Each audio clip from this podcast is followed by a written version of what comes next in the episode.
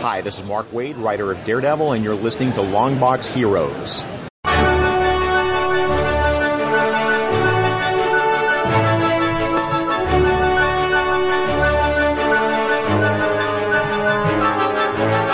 Hello, everyone, and welcome to episode 434 of Longbox Heroes.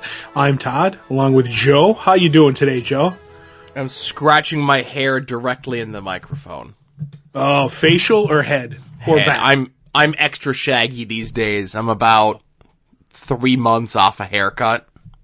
Ooh, yeah, but in this Arctic air, it feels good to have hair around your fa- your head, doesn't it? It does, but it's really starting to get out of control. Um, I don't care. Uh, there are other people in this house that care. Uh-oh, they don't like the grizzly Sposto look. Hmm. They, well, I don't know. Let, let's just say there's many times where I walk out of the house and I have to be careful because this is the regular show. Right. This came up on the other show. Might say something different. But, uh, I'll leave the house with like schmutz all over my face or my Right. clothes hmm because I don't like looking. It's a it's a it's a double edged sword in that I don't like looking at myself, right? Right. So I can't fault the other people in my house for not looking at me and tell me that I have schmutz all over my clothes or face. Oh, Joe Schmutzsto. Right. So I'll go through an entire day with like a big thing of schmutz on my clothes or something. And I'll think to myself, I'm like, how did I leave the house and nobody told me this? I'm like, oh, they don't look at me either. I'm like, I don't look at me. You know what I mean? I, but I know what you- I do get grief about my hair looking extra shaggy. Right. See, I have uh, tinfoil over all my mirrors like a vampire, Right. so I'm good. I, I there's there are mirrors in my house, but I don't look at them Right. because the thing that I see looking back, I don't want to see. Me too. So Todd, enough about me and my vanity. What do we got uh, on the show this week? That's right. I don't want to talk about your furniture. Um, a legend, a, a legend in the industry retires. Various big box stores and their exclusives, um, delayed, more delayed books and solicitations of books that are coming out. We hope, but also we have con news, free digital books and sales. What we read last week, which was both Fantastic Four number six and Conan the Barbarian number two. What we're looking forward to this week, I believe we have some Todd's Art Attacks, and at the end a spoiler-filled talk of the uh, the re- the mid-season return of the Flash, I believe. Yeah, buddy, the Flash is back. Yeah. But uh, tease for that, you wouldn't know by watching this week's episode. Well, I'm going to explain all that when we get to it. All right, good. That's the tease. So, Todd, as you mentioned, uh, one of the legends, and this is uh, a word that gets thrown thrown around quite a bit when talking about comic books, but this is a person who you probably know his name, you definitely know his work. M- Maybe this will be the first time that you're putting the two together, but I would assume that a good chunk of our listenership knows the name George Perez and could spot his art, you know, by sight. One of the most mm-hmm. recognizable artists in comics of the last 40 years uh, has decided to call it quits of producing new material, if you will. Working on a regular book or a project or whatever it is. Right. No more new comics for him, basically. Right. Um, he released a press statement, of course, uh, due to a uh, a, v- a variety of health issues, most notably, I would assume, being vision issues. Might be difficult to draw a book, uh, even, you know, on a, in a longer schedule if you can't see, of course. Um, he is still going to be doing commissions, but there's a lot of caveats with this, and this is kind of like where things come in on your end, I would assume. Right. Uh, that he is still going to do home commissions, and he has his art rep set up here, and he does have a website set up and so forth. Um, he does have that he's only going to be uh, doing six conventions this year. right? Uh, and he has one convention scheduled for next year. And That's this- a makeup one, yeah. Right, a makeup one, and this is more than more or less going to be the end of his career. And then they have the whole thing of the sketches need to be requested upon 30 days before each each show, uh, one per person, family or address, first come first serve, only nine by 12 headshots, and they must be paid in full at the time that you pick up whatever it is that you're doing. Right, and I believe there will only be five per day per show. Like if he has five five spots, like if he goes to a three day con, it's like so that's fifteen headshots for that weekend. Right. and then that's it because he's retiring after this year. He's officially done with book like books, but he's going to do these couple of cons, the makeup one next year, and then he's done with conventions. Right. And so I'm guessing that means he's done with, drawing for commissions too. Like that's it. So I, there's going to be a mad dash for those final uh, George Perez head sketches. Right, and Uh, he's but- six, and he's 65. You know, he's been doing a long time. He, he still looks to be in good shape. Of course, we we addressed some of the ailments that he mentioned. Mhm.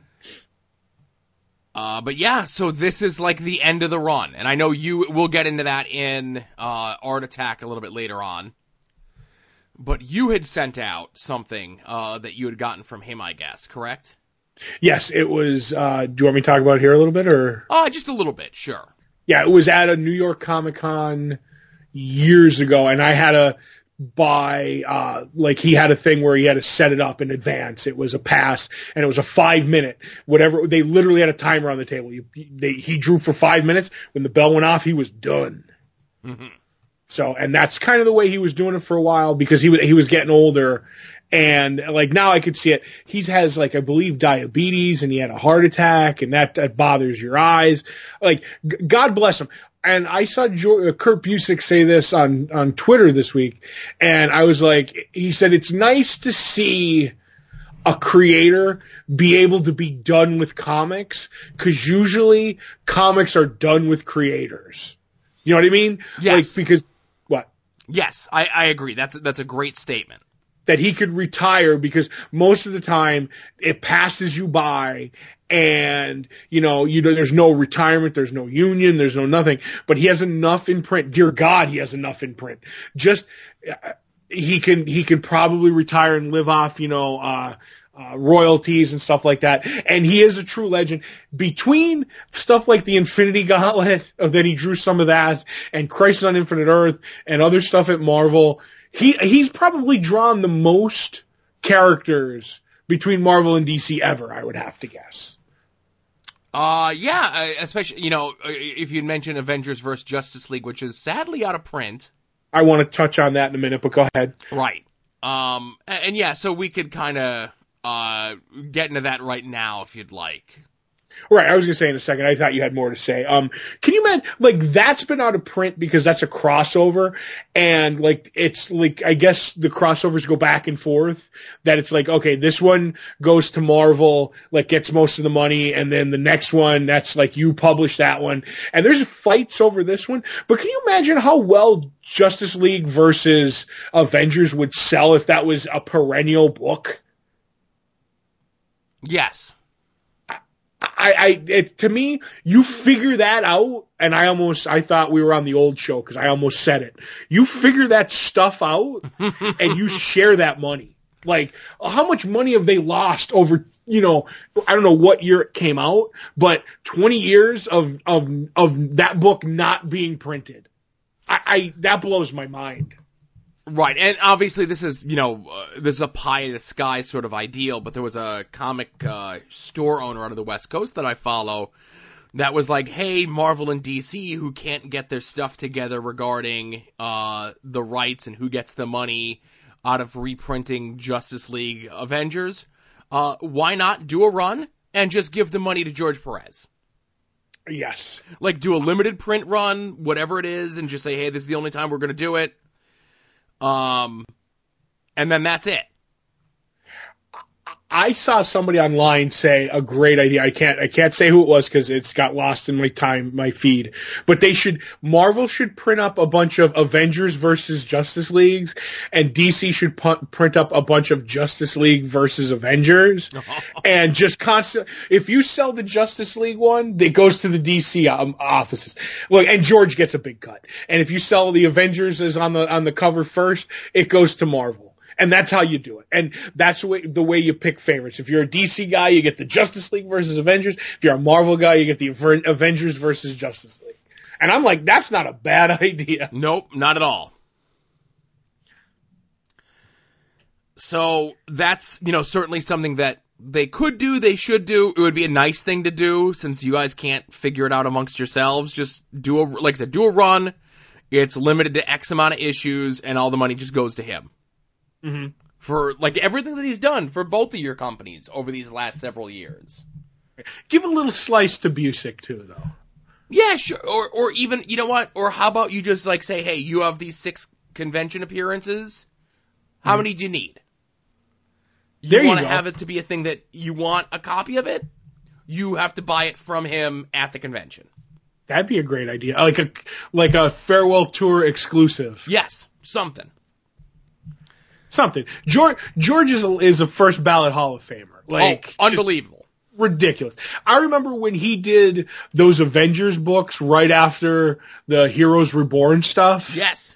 and we were joking about certain creators who will remain nameless because I, I've come around on he's a nice guy, um, who we said like when he was doing his book, we were like, "Hey, buddy, blue is not a background."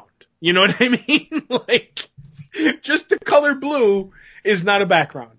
And then you go to George Perez's Avengers, and he does, first of all, that first like three issues had every Avenger ever in it. And then they'd be standing in front of brick walls. And George is like, let me just draw every brick in that wall. And you're like, oh my God, like so beautiful. Right, and this So was 1996, where like maybe you had some digital coloring going on, Uh-huh. but it wasn't a thing where you're seeing panels being flipped or parts of backgrounds being repeated over and over again. Like, no, he's drawing each and each and every individual brick. Yes, exactly. And he wasn't using stat panels either. It- like you said, it was like, oh, you know, all in all, it's just another, you know, brick in the wall with George Perez. Right. So, uh, if you are attending any of these conventions this year, uh, you would be a fool, uh, not to go and even meet, cause he even says in the press release, like, whatever else, uh, you know, the, the sketches and everything else like that. Uh, and again, it's a good man for saying this, saying that he's not going to be sketching at shows, but I will be autographing any of my work and be available f- for photo ops has been my policy throughout my career, and I will not be charging for either. Good for him. That's a good man. Uh, so his convention schedule looks like the Amazing Con, uh, Aloha in Hawaii, I'm sure. Uh, C2E2. hmm Uh, he is doing the East Coast Comic Con at the Meadowlands. He is doing the Niagara Falls Comic Con. He is doing Terrificon. He is doing Dragon Con. And he is also doing Fetish Con, Todd. Yes, yes, he is. And for the, and that's not a comic book convention. No, it's not. But I say, George, you do you, my good man.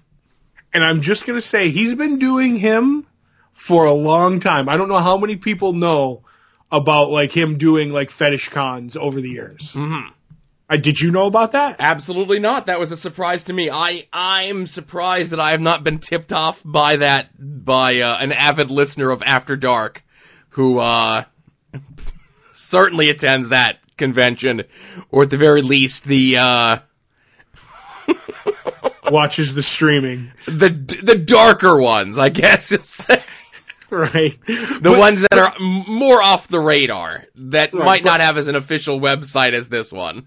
Right, but all in all, like honestly, and I'm, I'll, I'm going to keep it light, not you know get into. He's been doing those for years, and he's been very open about it, and he's a legend in those like circuits. Like, Oh yes, just I, loved. I went and I checked their website and they have, like, it's still a ways out, but he is the number two listed guest on their site.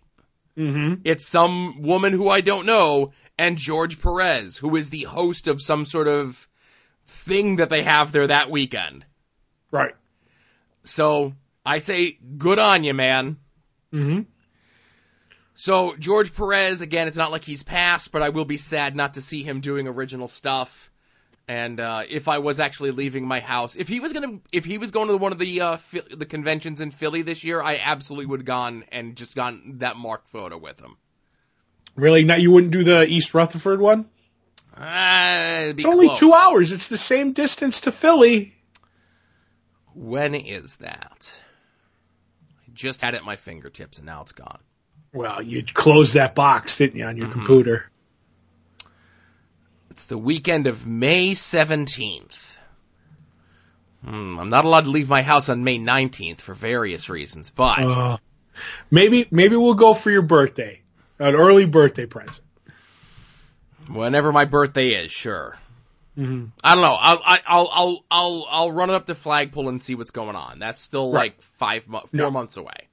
I know. I just thought when you said, "Oh, it's like Philly," I'm like, East, East, East Rutherford is not that far away. We'll see about that. We'll see about I that. gotcha. So, uh, some new convent or convention, some more new exclusive comic books that DC is putting out, but not at comic book stores because they hate us. Is that the Mhm. reason they're putting these out? Not because they're trying to get comic books in the hands of folks uh, who don't read comic books, and obviously it's working.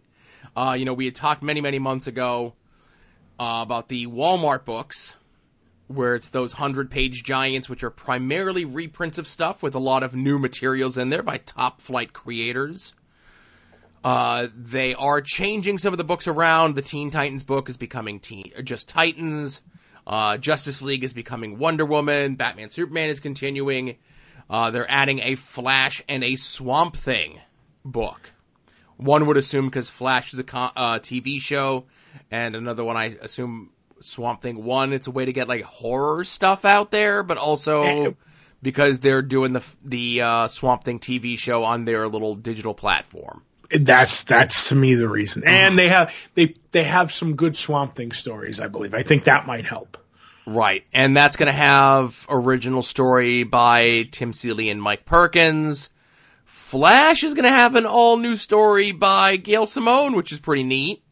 Yep. So you're gonna be picking that up, Joe? Well, uh, if my local Walmart actually had them, I know you have your uh, scam person who gets your books for you. I might have to have the, I might have to talk to you to talk to that person to talk to that person. Six people removed, of course, uh, about some other stuff there as well. But that's for another conversation for another day. Uh, the Titans one is going to have uh, new stuff by Dan Jurgens, and the Wonder Woman stuff is going to have uh, new Wonder Woman stories by Amanda Conner, Jimmy Palmiotti, Chad Hardin, and Tom Derenick. Local, you know, fave of the show, uh, Tom Derenick. And also, it's going to be that story, is a lot of people don't know, is that's going to be the second half of the Wonder Woman story that was in the Justice Leagues. Oh, okay. But, yes, it's going to be the same story, but they're just re uh, the book because obviously, as you're talking about, there's a Flash uh, TV show and there's a Swamp Thing TV show coming out. There will be a Wonder Woman movie in theaters soon, so you you want that to change that. There was a Justice League movie out. Now there's going to be a Wonder Woman movie, so they it looks like they're going to have other than Batman, Superman, which is their big properties all the time. They're going to have things that you know are constantly. I wouldn't be surprised if we saw a Doom Patrol one soon because of the, the Doom Patrol that's going to be on the streaming service. That's true. Uh, but I, I, I, I give them props for putting it behind, you know, an equally quirky, as quirky as a product, or as a Swamp Thing as opposed to Doom Patrol. You know what I mean?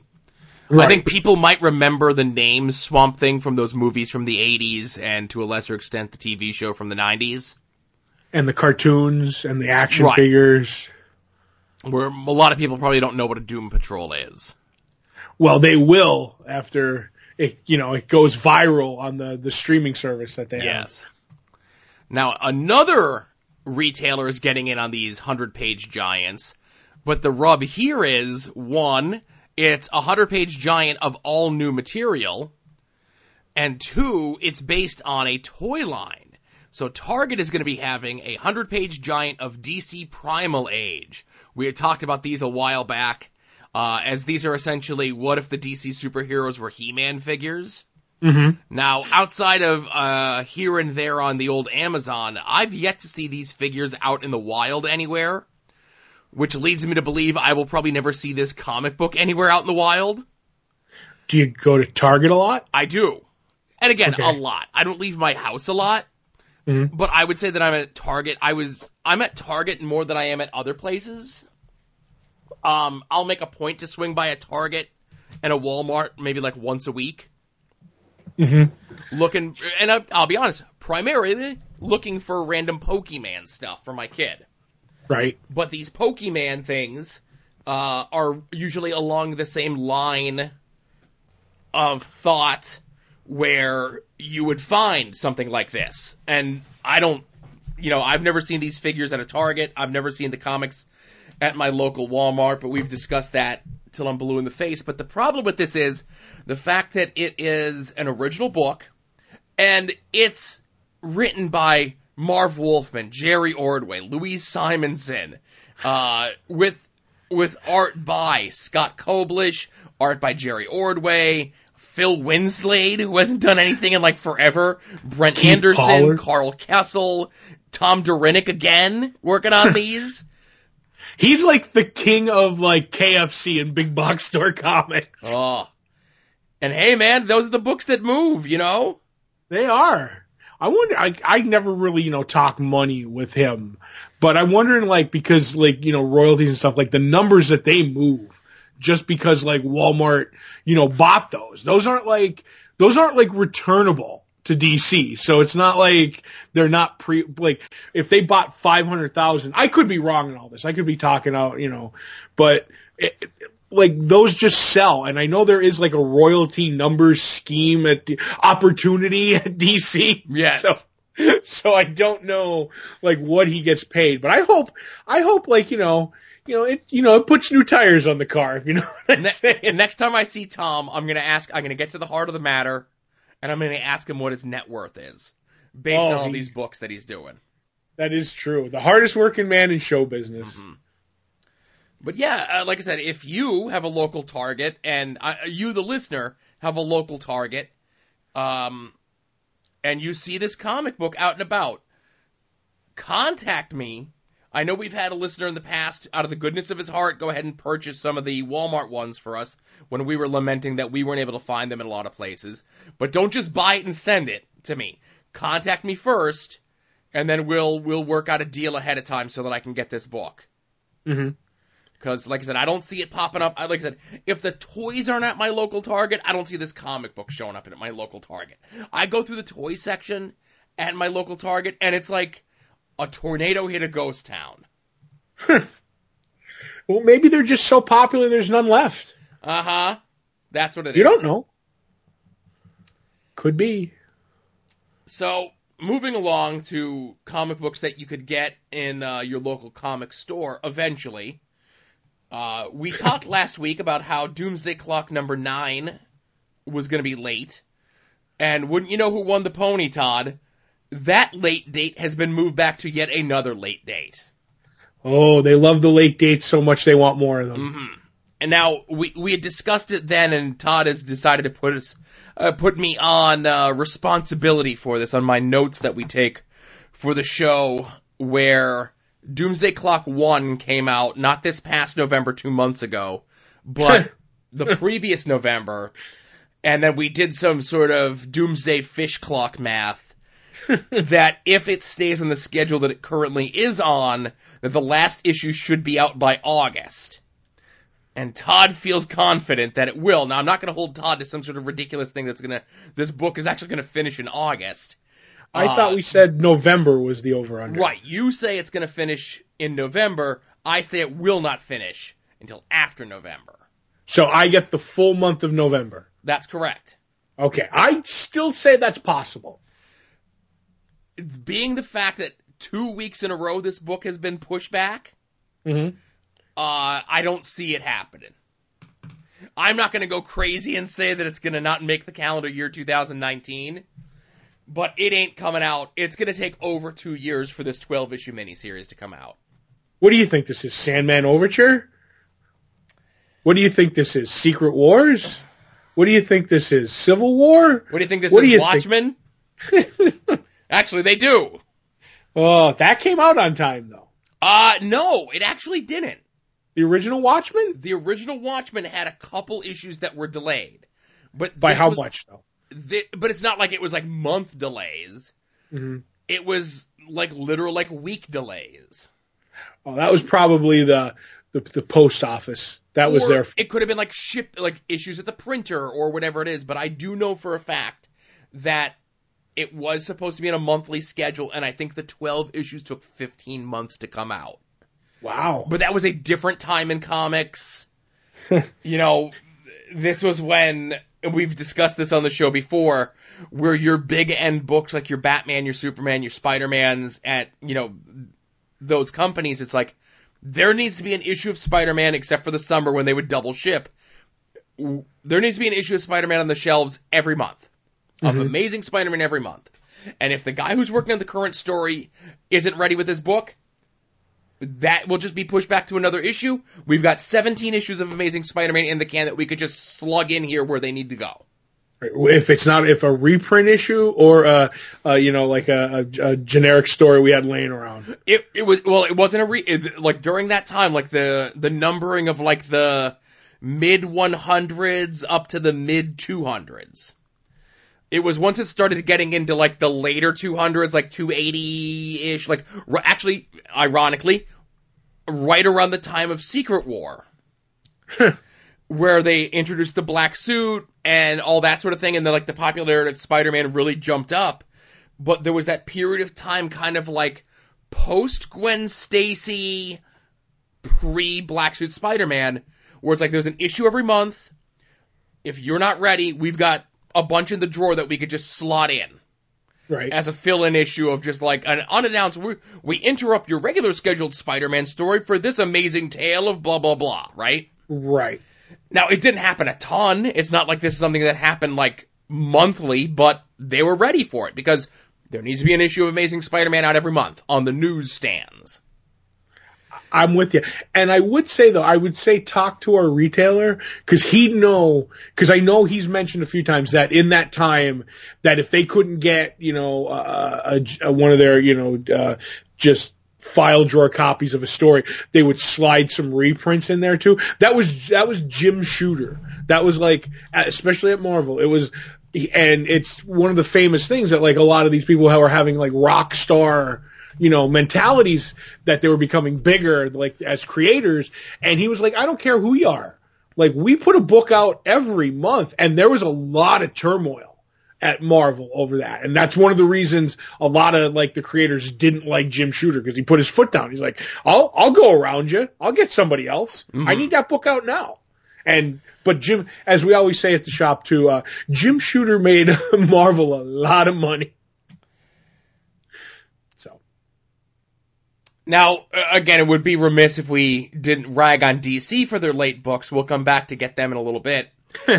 uh, but consistently, I, I have to mention this because this is not the first time that it's come up, but I have to mention it only because both uh, Iron Man and Fantastic Four are late. And these two books have been regularly late since Dan Slott took them over usually like an extra like two to three weeks in between issues. Right. I don't know if there's something going on with Dan Slott or the artist that he's using. You know, he doesn't have a social media presence the same way that he is uh, in the past, but no one knows what's going on. But it just seems odd that it's these two books that are very high profile books but both being written by Dan Slott that are regularly late since he's t- taken those books over. And the one that boggles me, and not just because I'm a fan, is the FF one. Because, like, I'm not, you know, it's Dan Slott, and it's, with the, the the Iron Man one, there's been an Iron Man book for how many years now? Like it's it like clockwork. We have an Iron Man book, but I you just think that they would want that FF book. Like that was pushed as the return, like you know, of the first family of the Marvel universe. Like I don't know. You just think if it was artists that they would do fill-ins, you know what I mean, and and and do do stuff because you'd think you'd want that book out after all these years. You wouldn't want that m- missing shipping because you, you brought it back after all this time. I don't know. That that one just boggles me. Right. I don't know. I, I, I wish Dan had a social media presence again just so he could explain this and then He's back on. Twitter. He's back on Twitter. He is? Yes, I've seen him a, a bunch of things talking about stuff like, hey, like FF is this like, or here's you know, uh, is it Aaron Kuder who's doing the art in it? Like Galactus versus you know uh, Doctor Doom, who's gonna win? He's he's back on social media. Maybe that's why the books are late. Hmm. Look at that. He is back on Twitter. Look at me dropping news on this show. Now there is two Dan Slotts on Twitter. One that is verified and one that is locked. Uh oh. I don't know. Hmm. All right. I assume one is the real one and the other one might be a, a fofo account. Yeah, you you know you've made it when you have a fofo account. Mm-hmm. But just kind of a quick peruse uh, of his Twitter. There's no real announcement as to why. It's it's a very we we talked about this here uh, a couple weeks ago. It's very much like how Mark Waid's Twitter is, It's very sanitized. with a little bit more. Um, what's the word I'm looking for? With a, well, again, the fact that uh, Mark Waid's Twitter has zero remarks, where these are just like, hey, uh, here's these two issues of this storyline I did an Amazing Spider-Man. Uh, t- got sick of bagging on me about the Vulture and challenged me to write a good story with him. You know, so it's like a little bit of commentary on these things uh, from him, but that's really all there is. Um, couple bit of information about how to submit your stuff. About some doctor guy with a blue box or something. I'm not really sure what that is. uh, picture of a guy with a piece of celery on his jacket. I don't know what that is. But yeah, there's nothing just perusing here real quick as to why the books might be late. You never know. N- You never know. No. Oh well. Uh, last but not least, in the news section, of course, as the April solicitations are coming out. I know Todd had mentioned, it shocked me when he revealed to me that DC is kind of specifically not putting their stuff out online, which means they're harder to find when they come out online and they come out in drips and drabs and that's really all you get. Right. And I really hate that because the people don't include the most important information, which is the dates that stuff come out. They're just like, yeah, here's what's coming out in April. It's like, that's great. Everything's just coming out on one day or nope, April. Thanks. But you don't need to know that for a few weeks anyway, so you're good. Exactly. Uh, but I, I would be remiss to mention this, of course. Uh, so they an- announced some of the new collections that are coming out, and I want to draw attention to the Lucifer Omnibus number one, the Absolute Art of Adam Hughes, which is going to include uh, everything from the previously released Art of Adam Hughes with a hundred additional covers and new commentaries.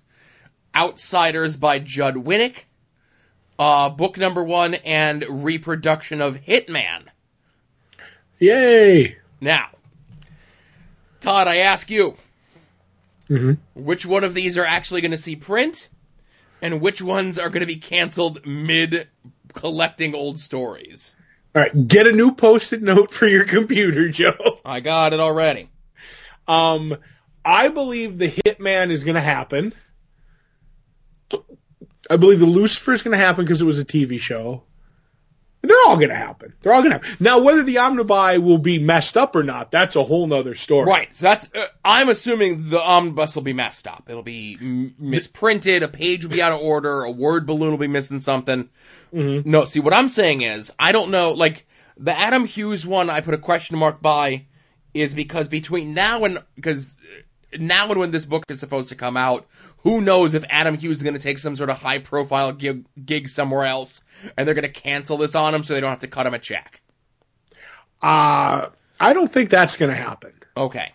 I think Adam is free, like he's so big for covers and stuff. Like you're not going to see him do much like of an interior. He did that FF, you know, story in the in the as the 650 slash five Fantastic Four issue. But he's a cover guy. He's a pinup guy. He's a two or three pages, you know, here or there guy. But he's so big that he's not going to sign an exclusive contract somewhere. So I believe that that's going to happen. I don't know. Uncle Walt's got some deep pockets. They do, but I think, you know, he's, I don't know. I think he's doing all right. Now, I, the, I, I would say that the Lucifer Omnibus not only will come out, again, whether it's printed correctly or not is another story, um, but I don't think that the Outsiders or the Hitman books will be completely published from beginning to end. I think the Hitman one will. Now the outsider one, I don't know how far they'll get because I don't remember how far Winick went and blah blah blah. Like that's a whole that's a whole thing. I don't see that selling. But in my head, I'm dream I'm dream you know booking as you kids say the Hitman because I feel like we're two or three shows away on the DC streaming of getting a Hitman TV show. And hmm. that's, and they're gun, they're, they're hitting the ground early with it to have the books out there for when they, like, cause you could do a Titans, uh, you know, you could do a Titans thing and they have tons of trades out there and you could do, uh, a swamp thing because they have tons of trades already out there. They have the Alan Moore stuff. But when, you know, you're going to do a Hitman, you, you want to get people remembering Hitman again. And that's why I think, and I think that would be one of those shows that we found out that the streaming, I haven't seen it personally, but that the, the, the streaming is like a little darker, the Titans book, you know, sticking knives in necks and, and, you know, uh, and all that and cursing and stuff. I think Hitman would be perfect for what they're trying to do on the streaming service. That's the one that you can have so much fun with. So that's all. I again, there's nothing on the horizon. I know the scalped one started because there was talk of the scalped TV show, and then that got canned because the TV show got canned. And Aaron, and Aaron, Jason Aaron is over at Marvel full time. So yes. Right. Um, I'm still gonna bank on neither one of those are gonna see their like their their way through the full collection. I agree with because because then you have to go. What's the full collection of the Outsiders? Mm-hmm. You know, like because well, they're claiming it's Outsiders by Judd Winick, Book One. All right, so you have to say it'll be all the Outsider stuff by Judd Winick at least. Right, and everything that kind of crossed over into that. Right, I get Which that. again, let me check.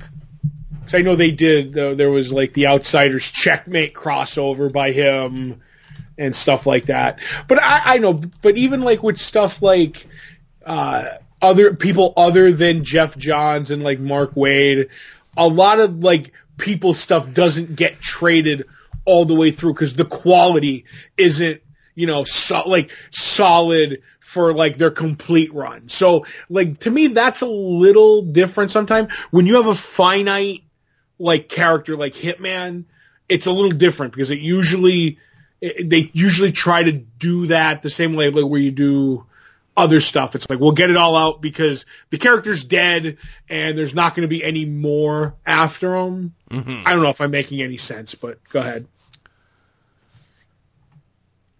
Right, so I'd like to see a Starman TV show too, but anyway, that's neither here now the reason for this is because I guess what is it the um uh uh, what is the no, I don't think is the Young Justice show that's on the streaming thing uh Outsiders or No, Young Justice wasn't Outsiders.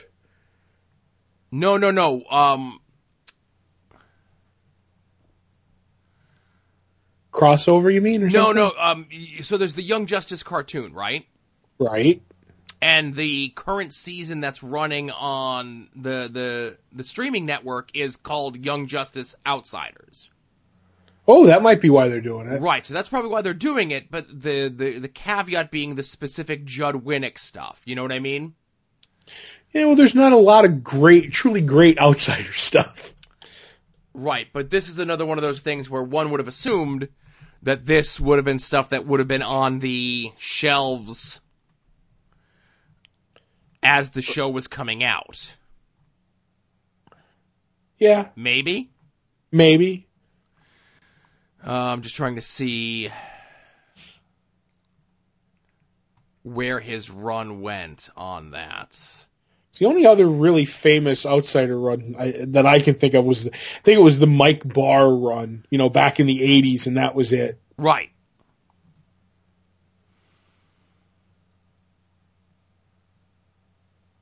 I'm trying not to have a ton of dead air here, but I have to look this up. It's going to No. kill me if it doesn't. I know how you get when you're like a dog with a bone.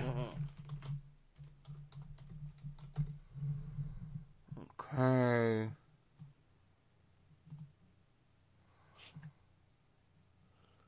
Yeah, he did. Mike Barr, I'm just looking at it now. He did Outsiders Volume 2, 1 to 24 in the 90s, and then he did 1 to 28 in the 80s. So he did a lot. He actually did.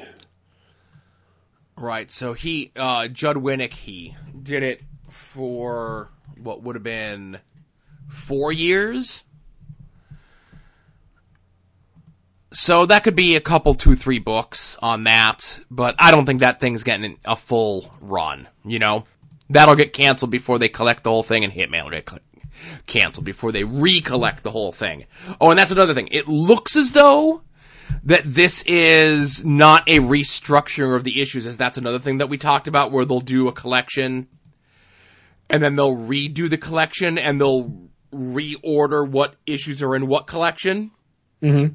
I know that because this will be the third time around that they're printing Hitman. Right, and it'll be the, the the second time it's completed, as far as I'm concerned. Right. So I'll be keeping an eye on those to see if and when those get canceled. Mm-hmm. You're the you're the Long Box Heroes historian. You're, Yes. you're keeping the histories of all I'm these just, books. listen, I'm just trying to keep everybody honest. I know you're a you're an honest keeper.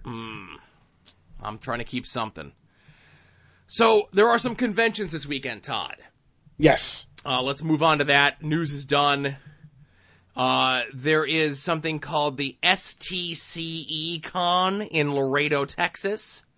Uh, James O'Barr, Mike Grell, and World Wrestling entertainer Goldust are going to be at that one. There's the Frankfort Con in Frankfort, Kentucky.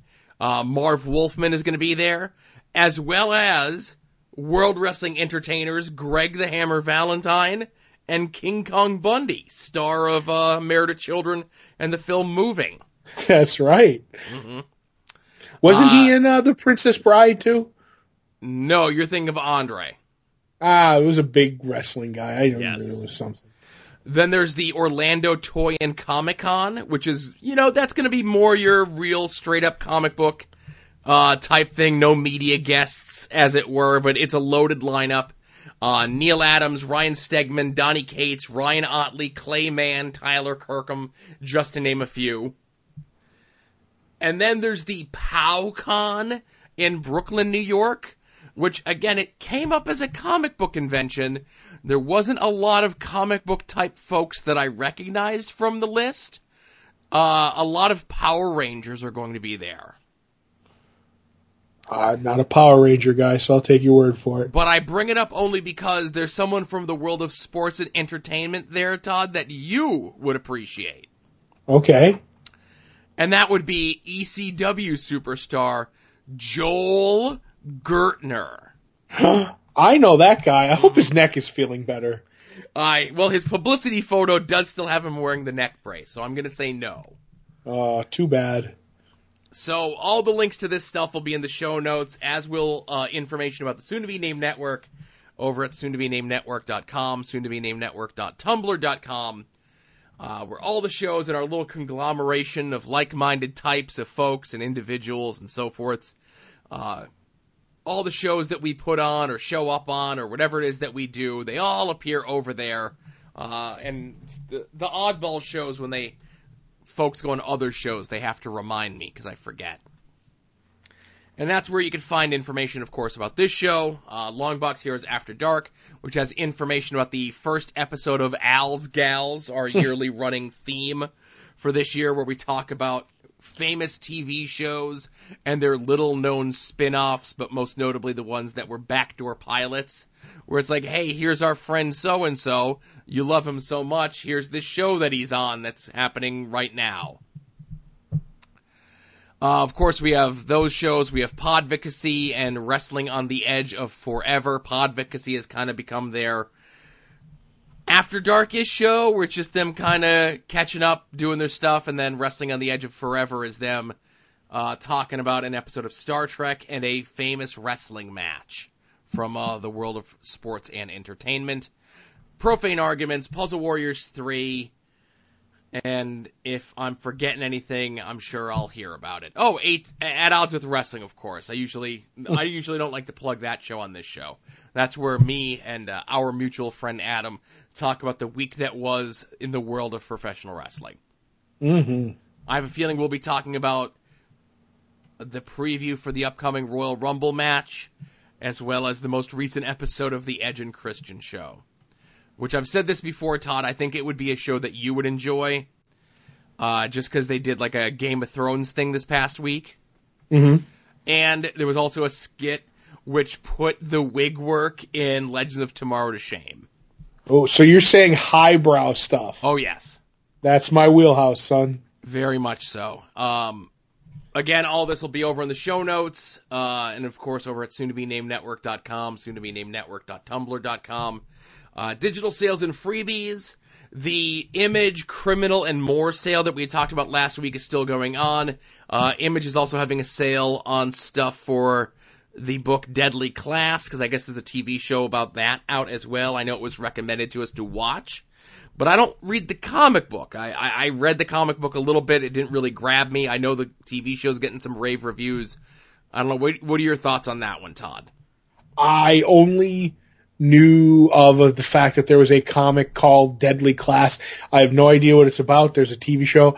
I never really had any interest in it, so I was like, uh, I don't know if if I'm going to watch it, and I don't know. It's like one of those things that I have no desire to do it, so I don't think it would be fun to talk about if I have no desire to do it. If that makes any sense. It does, and not to get too too far into it, it's done by an artist who I like actually very much, Wesley Craig, who actually, excuse me, uh, did the one piece of original art uh, that I have hanging up on my wall. Not that it's the only piece, but it's the one piece that I have from a fill-in issue that he did on Guardians of the Galaxy way back when in the Abnett and Lanning days. Uh, but it's also written by uh, Rick Remender, who, uh, I don't know, he's uh, not a huge fan. Uh, he writes good to okay comic books. But uh, I don't know. He's one of the few. He's one of the few people that uh, their online stuff has uh, really stuck with me. In right, and I, way. I gotcha. And as a writer, you know, I'll be honest, he his stuff is mostly missed with me. Mhm. So now that I know that's the writer, I'd be like, "Mm, nah, I don't want to kind of read or watch that. Yep. Uh, Marvel is having a sale on stuff entitled Friendly Neighborhood Spider-Man because they just relaunched uh, that, written by uh, Tom Taylor, right? Yes. And I know you've been reading that. Uh, it's surprising to see more Spider-Man books on your list than my list, but we'll get to that later as well because you no made an one's more shocked than me. Right. You you you made an egregious error this past week that we'll get into. And then DC is having a sale entitled Girl Power Sale, which is all your favorite ladies of the DC Comics superhero universe. From your Batgirls, your Ravens, your Catwomans, your Harley Quinns, your Wonder Womans. if you like any of those characters, uh, I'm sure there's something in there for you. Ooh, just as I look here, uh, the Greg Rucka uh, Batwoman thing that ran in Detective Comics is collected. You can get that whole thing for six bucks. That's a steal. Uh, they have a bunch of that early uh, Chuck Dixon, Greg Land, Birds of Prey stuff in there. And I know we don't, but I'm sure other people like to give uh, Greg Land a, a tough time for some of his art these days. Go check out his art back then. It was a lot different. uh, but yeah, there's a ton, a ton of stuff uh, in that sale, and there's even some uh, Vertigo-y stuff with uh, the Cinderella stuff from Fables, with iZombie stuff. So it's a really cool, interesting sale. A lot of different stuff. Sadly, uh, Batman Dark Knight Returns and Batman Year One does not fit the qualifications for this sale, sadly. I would like to see the girl power uh, Batman Year One. Catwoman's in it, but it doesn't. It didn't count. True, very true. Uh, the new freebies uh, this week would be uh, the first issue of an Angela Queen of Hell miniseries that I'll be honest with you, I'm unfamiliar with. Uh, but it is relatively recent, within the last three or four years, written by Marguerite Bennett. There is a Black Widow number one, and there's been a lot of Black Widow number ones over the last couple of years of them trying to capitalize on what have you. But I think this was the one that you were a big fan of, uh, with the Phil Noto art. Yes. From a couple years back. Uh, Doom War number one, which was a big Doom Black Panther crossover before Black Panther became the big Oscar nominee that he is, all uh, highfalutin and whatnot. Mm-hmm, that that that's that scrappy underdog Doctor Doom versus Black right. Panther and uh, an inva- a new Invaders miniseries, uh, the first issue of that uh, from the early 2000s. Again, I'm unfamiliar with, but it has Scott Kolins covers, so they look really nice. But again, those uh, four books that I mentioned there are the new freebies being offered by Marvel this week, all included in the show notes. Again, of course. Uh, let's get into what we read this past week, Todd. Would you like me to take over once again, Joe? Yes, I think we're good just talking about one book. Okay, let's. Since we've had a big, heavy show and we've still got a lot more to go. Well, you, you, you well, fine. We'll go with Fantastic Four number six. Right. By, the book both of us were most looking forward to coming out this week. Yes, uh, the book we were both looking forward to coming out this week by Dan Slott and art by Aaron Kuder. Would you say? That's how you say it. Um, uh, first part of the Herald of Doom storyline. Basically, as we last left it, uh, Galactus had landed landed in Latveria, and Doom put out the word that hey, like I'm gonna handle this. Anybody who comes to, you know, violates my airspace, you know, I will deal with you under the pain of death. Naturally, the Fantastic Four says, uh, well, we're going to Latveria, so they go, and along the way. Uh, Doom's, you know, fighting Galactus off with his Doombots and his new Herald, and he realizes that uh, his airspace has been violated. He realizes who it is. He is none too happy, you know, that they're there. Apparently, um, he sends his Herald off. We find out that her name is Victorious, which I thought was fantastic. Um, naturally, Johnny's in love with her already because you know he's a hot-blooded young man. Um, and in the end, we end up seeing that more of like maybe there's a plan here from Doctor Doom and things seem to go awry, but maybe he, this was what he wanted all the way. Um, as I read this book, I was very worried about Dan Slott doing a Doctor Doom uh, story, I was like, because uh, he's, you know, he's known to be a, a goofy and fun and stuff like that. I'm like, you have to be careful with Victor. And he had his goofy and fun with, you know, Ben in this issue and, and Johnny. And there's some touching stuff with like Reed and Sue saving each other. And Ben, you know, gets, you know, once again, he gets embarrassed by, you know, falling out of the sky from the Fantastic Car. But Doom being Doom and Dan Slott writing Doctor Doom dialogue, like I will defeat, you know, uh, Galactus the way you know it should be. Doom does it again. A lot of stuff. We get to hear him call Reed. We get to hear him say Richards, and right there, I'm all in. Um, Dan really nailed Doctor Doom for me in a way that I we haven't seen in years, and I've I've absolutely like I love this issue. It's it's it's a homecoming for me with Fantastic Four. You have Galactus, you have Doctor Doom. The arts, you know, is is is looks really good. It's not uh, Pichelli or uh, Adam Hughes or some of the other people, but I enjoyed it. And Doom's in his classic costume. I, I can't ask any more for from a Fantastic Four book. As a, a longtime fan, I loved this issue. Uh, what did you think, Joe? Uh, I thought it was really good. Um, I know I saw people online saying, and this is what I get, and for looking at, and this is gonna sound really strange, but this is what I get for looking up what certain people say about certain comic books. Okay. Their big thing about this was, this was, I saw like one person say it, and then I saw like dozens of people agreeing with them, and I'm just like, ugh, this is why. this, this is why I have to tread light, lightly when I go into comic book Twitter, you know? Right.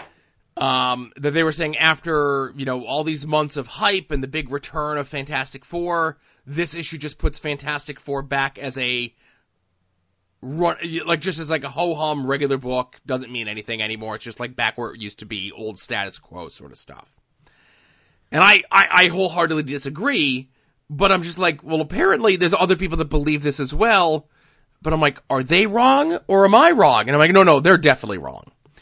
It's the children who are wrong. It's the children who are wrong, right. So this is, I thought was a very good book. As you mentioned, it's a continuation of the previous issue where Doom is still battling with Galactus. I, I love the way that the battle was going on, I guess. Hmm. Right.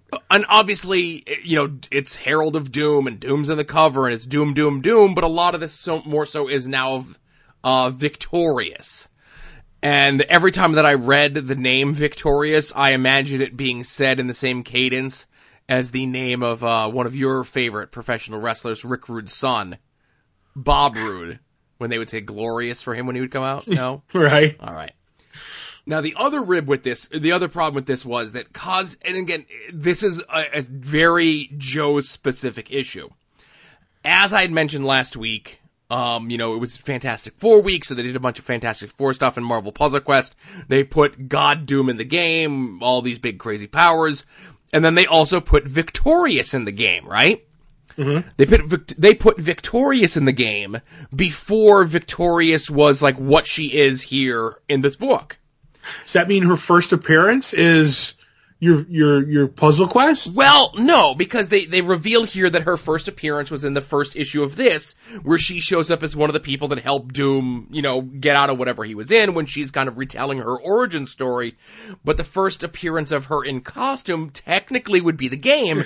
so there's a lot of folks that play the game that aren't like current on comic books. Like they have the, you know, a very good to better understanding of comic books than your run of the mill jamoke off the street.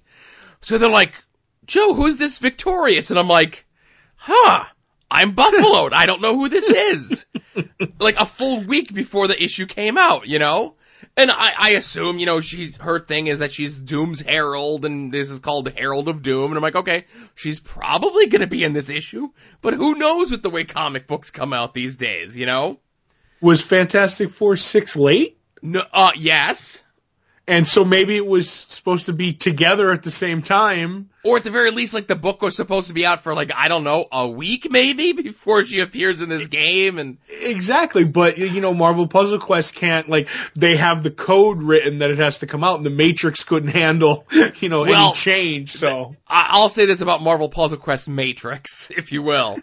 Um, it's a fine game and it's a fine company, but last year when But? Mar- la- but last year when Marvel uh, upped the release of Infinity War by a week, Uh-huh. they had no Infinity War Thanos themed events in the game because they're like, oh man, Marvel moving the release up the week really messed up our schedule, so we just scrapped everything. Or Wow. we didn't do anything and we used that as an excuse not to do anything. Makes sense. Makes sense. But um this felt like the old Fantastic Four, but in a great way. I That's what I love the way that all the characters were written. I love the way that they interplayed with each other. Um, I really like the way Slott is r- writing Sue. Mm-hmm. She feels very fully formed and very much to be a much larger. Like Reed is like fourth man down on the totem pole in this book. Yeah, Re- Reed is the true straight man in this. Right. I, I feel, you know, Johnny's always Johnny, plus or minus one. Ben is always Ben, plus one or two. And, you know, Sue typically gets like the short shrift when a lot of folks take over a Fantastic Four book, but I feel as though Dan Slott is laying the groundwork for some big Sue stuff coming up on his run. I wouldn't doubt if it had something like Namor stuff coming down the pipe, you know? Sure. But- I'm sure it's Namor stuff, or I'm sure it's going to be like, you know, whatever Reed and Doom are doing, and it's the, it's Sue who's the one who resolves the issue because Reed's science and Johnny's hot-headedness and Ben's Benness doesn't fix things, and it's Sue finally who's the one who fixes the problem, you know? Right. And, th- and Though- it's kind of like, cause, t- you know, she's a scientist as well. She's on the same level as, you know, Reed. Like, obviously not, what is Reed, like top five smartest people in the Marvel Universe? Like, remember there's like that category, like Amadeus Cho is number seven, Right. and Doom is His whatever, daughter- and Reed is whatever. But Sue's up there, man. Yep. Now it's Reed's daughter, I think, is number one. Right. But you get what I'm saying. Like, No, I'm with you. Sue's with you. just as smart as your your your jo- your your Reeds and your other top tier alleged smart people in the Marvel universe. So Mhm. I don't know. I, I think there's some big stuff coming for Sue uh, in the coming year in, in this coming run. And I'm not sure what you mean. Like, I don't get what you mean by the, not you, but when you were telling me about what the people say, like, oh, the status quo is, is, is there. It's just a regular Fantastic Four book. I'm like, and I, and I'm, and I would almost take that as a compliment because there hasn't been one in forever. Mm-hmm. And here we are again. And th- this is what I want. I, I don't want, you know, stale stories, but I want Doom is the leader of Latveria. Galactus wants to eat our planet. like, what's, I don't know. I don't want Galactus the life bringer in the Ultimate Universe. I don't, do you remember that No. at all? Well, when he was got shunted over during that cataclysm garbage or whatever, he became, or I believe he became the color orange, like instead of purple, and he brought life. He was instead of the you know the the, the great devourer, he was the life bringer. He did. I'm like, no, like that's great in doses, but in the end, I want my books. The I'm an old man, Joe, and I want things the way I remember them. And Fantastic Four is doing that for me, but in a good way. So I'm not sure what people are complaining about. Maybe I'll have to like hunt that down on Twitter and go down that rabbit hole. Nah, don't waste your time. Take a nap Nah. instead, Todd. I will. So again, we had a lot of news this week, so you know that'll be the only book that we're talking about from last week. But let's get into what we're looking forward to coming out this week. If you head over to longboxheroes.com every Tuesday around 5:30 Eastern Time or so, we put up the poll post. There's a link to a link of all the books that are coming out this week, whether you get your books in print, whether you get them digitally, however it is that you get your books, be forewarned and be forearmed, know what's coming out this week.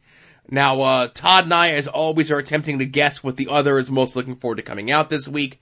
Uh, Todd does have one correct guess ahead of me, and there is another IHOP dinner at stake with this. Ooh, IHOP. Now, We I have to figure out our bet on Doomsday Clock too. But anyway, go ahead. Ah, I don't know. I think it's just uh, we'll, we've got at least another seven months before we really need to put some uh, stakes on that one. Right. So I, I do want to mention, of course, Todd did start the show, so he will go first. But you don't know how much I was shaking Todd, and we bring this up as uh, I, I I learned that Dan Slott is back on Twitter. When you sent me over your list and you had one of the books that you were getting this week as Friendly Neighborhood Spider-Man without the hyphen between Spider and Man. Did I have that? I sent it without this. I was embarrassed for you. Oh my goodness. He. There are certain people who dislike when you do that, Joe. When you put the when you put the hyphen in his name, like it appears on his comic and has appeared on his comic for the last six, you know, sixty years. All right, Joe. I'll keep that in mind. Keep that in mind. It's that is a trigger for me. Oh, okay. I tell you what a few triggers are for me, but that's for the other show now. Right. Um, but uh, so I get I get to pick now. Is that is that what we're doing? yes. Is the book you are looking forward to most Guardians of the Galaxy number one? Yes. Uh, that is the book I'm most looking forward to coming out this week, and I think that's also the book you're most looking forward to coming out this week as well. Yes, it is. Right. Uh, Donny Cates uh, taking over the Guardians of the Galaxy franchise. They've been kind of hyping this up. Of everyone who's ever been a Guardians of the Galaxy type, or Galaxy type, or Cosmic type in the Marvel Universe is going to be in this book. And uh, Donny Cates on a hot streak, man, and them giving him the Guardians of the Galaxy thing, uh, I think is still a big deal. You know, whatever's gone on with the movie franchise and stuff, it still I think has enough cachet, and for them to give him this, I think says a lot about what Marvel thinks of the franchise, what Marvel thinks of Donny Cates. And like I said, I I haven't read a ton by him in the short amount of time that he's been on our collective radar, but I don't, I haven't read a bad thing by him yet. Right. And is Guardians of the Galaxy one of those titles that no matter what it is, you will you'll give it a, a try just on the name alone because of those Abnett and Lanning issues? Right. Every time that they do a new creative team, a new whatever, uh, and this is, and this is the other thing, like typically, uh, there's certain books, characters, whatever, that is gonna get at least one issue from me. Guardians of the Galaxy is the type of book like, you're good for four. I'll give you four issues. So you got, you got a lot of rope to hang yourself with. Yep. There's a few titles for that for me. I'm like a Suicide Squad man with that. It's like just uh, just alone on that name, it'll get you a few issues. And when I saw Guardians of the Galaxy, I was like, mm, yeah, this is even if it wasn't Shaw and uh and uh the, the the two creators, I'd be like, I'm all over this. Yeah, the two the two biggies for me, of course, are Guardians of the Galaxy because that Abnett and Lanning run, and uh, Clinton Barton Hawkeye. Anytime that he's the lead of something or the featured character in something or he gets his own solo book, right, I'll always give him a whirl. And that goes all the way back to the Busiek stuff, as we had mentioned before, with the Busiek and Perez stuff on Avengers back in the 90s, into Busiek moving uh, Hawkeye over from the Avengers over to being the leader of the Thunderbolts. Ah, the Thunderbolts. hmm One of the greatest runs of comic books of all time. Never read it, but anyway. Uh, me and Josh are gonna hold you down one day. Uh, Josh, contr- frequent contributor, uh, to Todd's Art Attack, the guy who I say I'm always gonna go over to his house and steal all of his stuff. Mhm. While he's holding you down and forcing you to read my issues of Thunderbolts, I'm gonna ransack his house of all of his original art. It's not like there's anything uh really good that he has. Oh, unbelievable stuff he has. hmm So while you're over at longboxheroes.com, be sure to check out all the other stuff that Todd and I have done, uh, whether it be past episodes of this show, past episodes of Longbox Heroes After Dark, uh, the 2017 Smash Sensation, Todd and Joe Have Issues, and of course episodes of Adult Wrestling show up over there as well. Uh, you can also purchase anything through our store, our little click through there. Uh, purchase a shirt, a sticker, or a pin with art by good friend and DC big bucks superstar Tom Derenick. Before he got these fancy Target and Walmart gigs, he was schlubbing for us. That's right. And you know, he got that that KFC bump, but it was really us who started him out. That's right. If he drew an Arthur Treacher's comic, then I know that's the real. Long John Silver's maybe, Joe. Fish Math, the mini series. You know, if he gets contracted to do a Long John Silver's book, and he doesn't put you in the book. I don't know. We're gonna have to we're gonna have a long conversation with him. hmm Uh, but if you don't want any of that stuff, of course, and you should want that stuff, but maybe you already have it, uh, there's a place that you can go that at least has one thing that you don't already have, and that's Amazon. And when you purchase your Amazon purchases through our click through, we get a couple cents in the back end, and it makes me happy, but it more so makes Todd happy. hmm And that's really the reason we do these shows. So some of the notable purchases through the Amazon click through this past week. Somebody purchased the most recent issue of Venom, number 10, as written by the aforementioned Donny Cates. Uh, somebody also purchased the complete Calvin and Hobbes, And uh, you know those old school little golden books? Right. Uh, they did a more recent uh, one of those based on the film Home Alone. No. And I didn't know that was a thing, so I'm probably going to have to get that for my kid because he loves books like that, and he also loves Home Alone. Oh, wait until he starts booby trapping the house. hmm He tries, but uh, he doesn't have the uh, he doesn't have the napalm and the blow torches like Kevin McAllister did. You don't keep blowtorches around the house handy? No. I don't think I don't keep tar paper with seven inch spikes laying around the house either. Oh, oh, maybe you, for Christmas, maybe. Uh, somebody also purchased uh, Vizio factory original replacement remote control for their smart TV.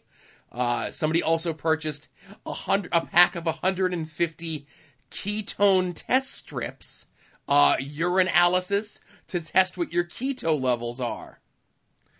And I don't need to to urinate on a little test to know that I'm unhealthy. I'll just accept that I'm unhealthy. That's right. The doctor gives me a test. I walk in, he looks at me. I'm unhealthy. And uh, somebody also purchased a hundred pack of Ohm Tool razor blades. And I can only hope that's someone who's running a professional wrestling show and is insisting that everyone on the show gig before they uh, go out. I thought maybe it was a, a loser loses his hair match. No, you you you uh, make sure their hair is nice and wet, and then you use like store bought clippers, and the clippers get jammed, and then everyone just looks ridiculous. Ah, that's never happened, I bet. No, this is so someone could run the razor, brother. Uh, So Todd, did we have any art attacks this week? yes, we did. We had multiple. I'm, I'm going to bookend with Mayan.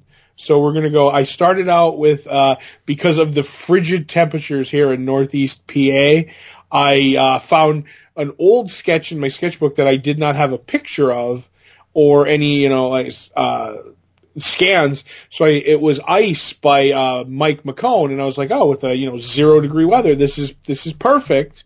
Um, a beautiful little sketch that I got years ago. Mike McKone, great guy. If you ever get to meet him, get something off him, talk to him. He's, he's, he's a hoot to talk to.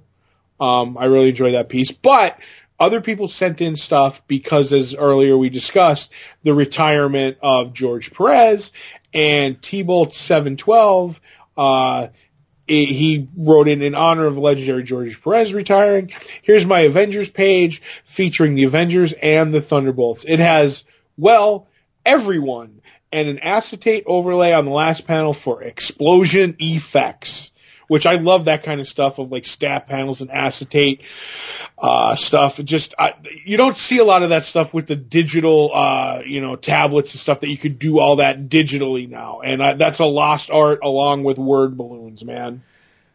And uh, that's an awesome page. Uh, I'm not shocked that he has a page from Thunderbolts.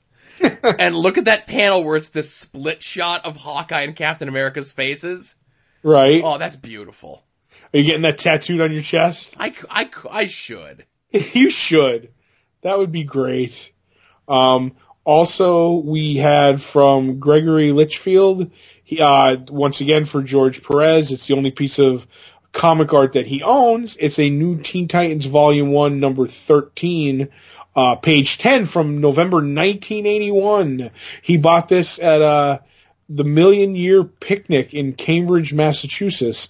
Um, and that's another great, like, look at all that detail in there where we were joking before about, like, all the bricks in a wall. Like, he drew, like, ex- with rare exception, like, whole leaves on, like, the jungle trees.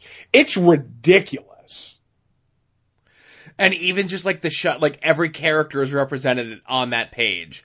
Uh, you know, the way he draws Robin, like here we are, like Robin has bright colors, I'm, I'm, you know, of course, and I'm sure the, the printed page looks a little bit different than that, but the black and white of that, like, there's Robin blending into the trees. Like, the shading on that is beautiful. Like, I just can't get over how nice that page looks. Right. And I always loved when it came to George Perez, like the whole idea of doing that version of the Titans was that, you know, him and Marv Wolfman agreed that like Dick was outgrowing the Robin mantle. He was going to become Nightwing and how awkward they made, cause he looked like a man in a Robin suit. and it showed. It was like you could see. It was like yeah, something's not right. He doesn't look like the teenage boy anymore. And that was it was visually perfect for what he did. Like I don't know if you know this, George Perez was a pretty darn good artist to pull that off. So, um, and also the last one would be, as I said, I would bookend it, was when I met George Perez back in the day. This was an old art attack from like, uh, 2014, I think I put this up. But, uh, just that I met him once and he had the whole thing where you could get a head sketch and I decided to, I'd seen a ton of people get, you know, uh, and I was like, eh, I was like, he did Fantastic Four for a little bit. I think maybe he could pull off a Doctor Doom sketch because you know he he's not really good at certain characters. You, you never know. And like I said, he did that. He did this Doctor Doom sketch in five minutes flat. And you would think this is like he what he does in five minutes is is ridiculous. Like it's beautiful. He's an amazing artist, and uh, again, a true national treasure that sadly we won't be getting new stuff from ever again but we there's so much stuff that there's probably hundreds and hundreds of issues of his stuff that I haven't read. So I could probably uh you know read comics for the rest of my life and still read George Perez stuff that I mm-hmm. never read. So I think that's it for the main show before we get into a little bit of a TV talk. I think that's everything, yes. All right. So anyone who did not see last week's episode of The Flash, uh, doesn't want it spoiled or does not care, we bid you adieu. Thank you very much for listening to episode 434, Long Box Heroes, and then we'll uh, get into TV talk here in just a moment. All right, so uh, Flash is back, everybody, and is there a reason Silver Ghost as a villain isn't ringing a bell for me? I don't really know who Silver Ghost was off the top of my head.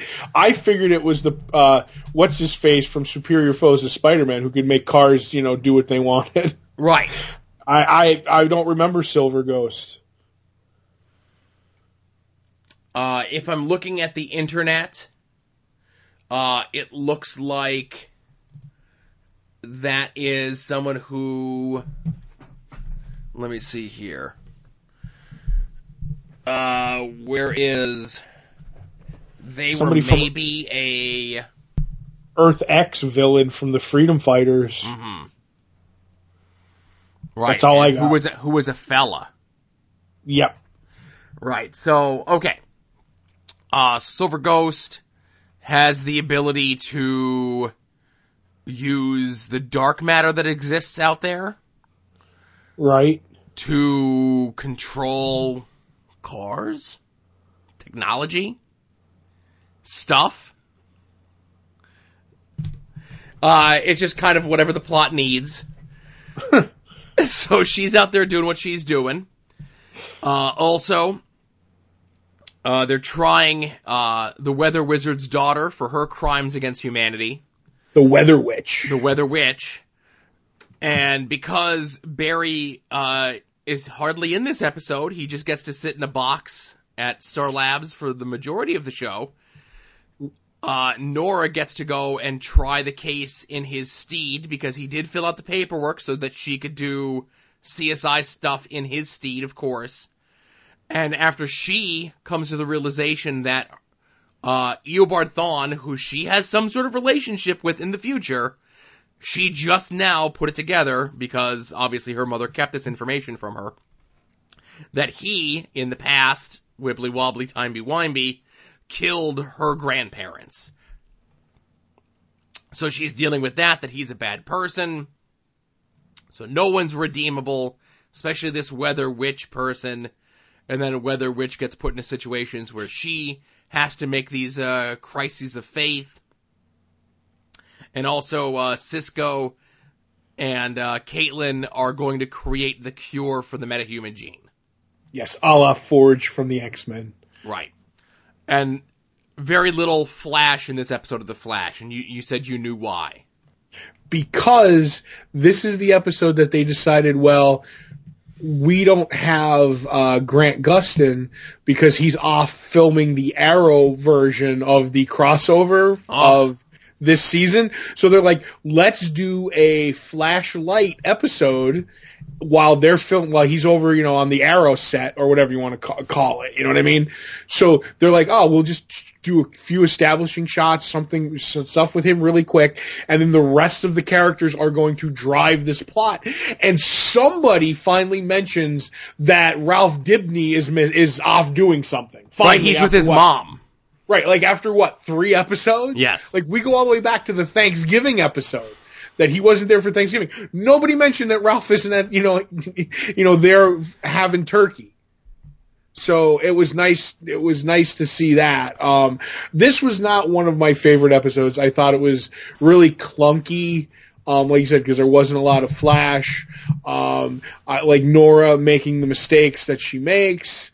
Um, that we've seen like 10 times throughout the season. So I was like, eh, I wasn't really big on it. My favorite part of it was that, uh, that the legends dropped off a copy of Mick's book for Flash to read while he was incarcerated. Right, So- that was that was a, that was a nice little touch.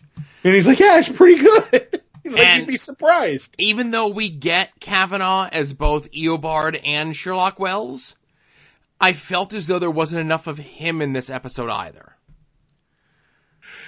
Yes, I'll agree. Like the, uh, the ratio of characters is really off in this episode. And uh, and obviously, you know, this is no no shock, Todd. Hey, Todd, you know what I like about the Flash TV show? What? The Flash. Well, sometimes you gotta, you know, work around stuff. I guess, but him, it being such a glaring omission of him not being on the show, really shone a light on how these characters need Barry to interact with to really pop. They on their own isn't do, you know what I mean? Like, I don't think they're strong enough to carry the show. I agree, and I always had a problem with uh like some of the the whole thing of like curing superpowers when people like are like how dare you and it's like some people some people don't want the powers cuz they suck. Like like Cisco like I always there was one of the things in the X-Men I get it was a whole like uh, allegory to racism and everything like that.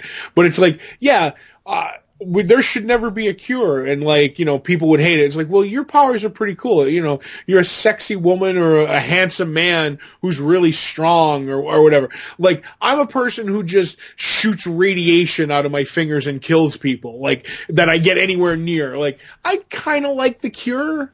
I don't know. I always i always just like had a problem with that storyline. And I think, like you said, if there had been more Wells or Eobard to carry, like, it is a flash show and he's the meat and the potatoes, but, but like, Wells or, or whoever character he's playing is the dessert. And if we had more of Sherlock or Eobard, like you said, I think this would have been more palatable of an episode. Um, those are your two mainstays to keep this show going, Flash or any version of Wells. Right, and, and they've done this before where you have like three ongoing stories, right? Mm-hmm. But when at least one of the two major stories are Barry and Flash centric, like this felt like three B plots with no real A plot to hold everything together. Right. I don't know. Yeah, it just it it really hurt not having Barry. And I understand, as you mentioned, that this is when he was off doing the crossover, and that's great. Of course, a lot of people watch, watch the crossover. Sure. I hope that this week's episode of The Flash has the Flash in it. I bet you it does, Joe. Unless this is the episode he was off filming Supergirl.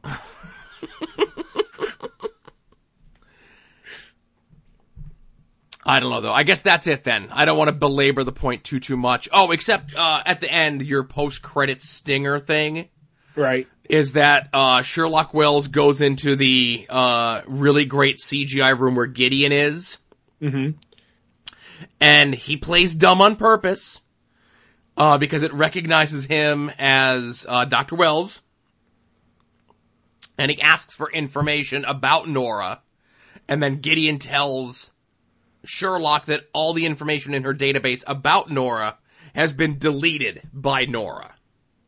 Right. And we also get some, not in the stinger, but we get the information that's important that, uh, between Nora and uh, Eobard, the Reverse Flash, that he's in jail, like we said, and he's she's talking to him. She's got some kind of deal, but he only has a limited amount of time left. Like if he's in jail, like I think they're trying to establish whether or not this is what it's going to be. Is like that he's on death row and he has like twelve, tw- an hour or whatever the right. time was. He's currently at less than an hour. Yes. Right. Until, you know, his time is up, if you will. And it's up. You can't trust Eobard. You can never trust Eobard. Nope. And she even says, and she even asks Barry, right? Like, Mhm. can people be redeemed? And he said, and he gives a really good speech. And again, the little bit of Barry that we get just makes me miss not having a ton of him in the show. Mm. Uh, where he says that's the thing that makes us the heroes, that we're able to see the good and even the worst people. And he puts over Captain Cold as well he should. Uh, that Captain Cold was one of the worst villains that he saw, but you know, he became a legend and died a hero. You know, this is this whole great thing, putting over Captain Cold. And she, and Nora mentions, like, even Eobard, he can be. And we have seen through the course of this season, over, uh, of this show, uh, over five seasons, And some of Legends. and some of Legends of all the horrible things that Eobard Thawne has done and all the reactions that Barry has had. And Barry pauses and says, yes. And that's like such a great moment for Barry, like for him to be a hero and to say everybody but this one person is redeemable, like that would betray a character the level of Barry. I agree. I was hoping though he said, no, Nora, if you ever see Eobard, snap his neck. Snap his neck as fast as you can. I think that's in Like- the Snyder cut of Justice League, by the way. exactly. It just clumsily edited in there. just like clack crack. Yay! It's like, why is the Flash. Flash not Ezra Miller no more? Oh, that would be great. All right. So again, the little bit of Barry that was in here was great. The little bit of Tom Cavanagh that was in here was great. Everybody else needs to work real hard to carry their weight when they're not around. Oh, we need Joe back too. Right. Yeah, but Joe uh, Joe has an exclu- excuse. He's not feeling well. yes.